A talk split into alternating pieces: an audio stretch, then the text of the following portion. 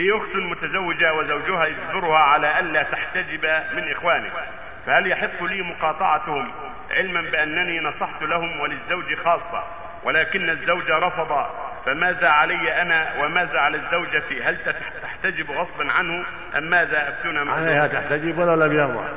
وليس لها طاعته بالمعصية يقول النبي صلى الله عليه وسلم إنما الطاعة في المعروف فإذا كان ضعيف غيره وأمرها أن تكشف لإخوانه أو أمامه أو أصحابه وأصدقائه فلا فليس لها طاعة في ذلك.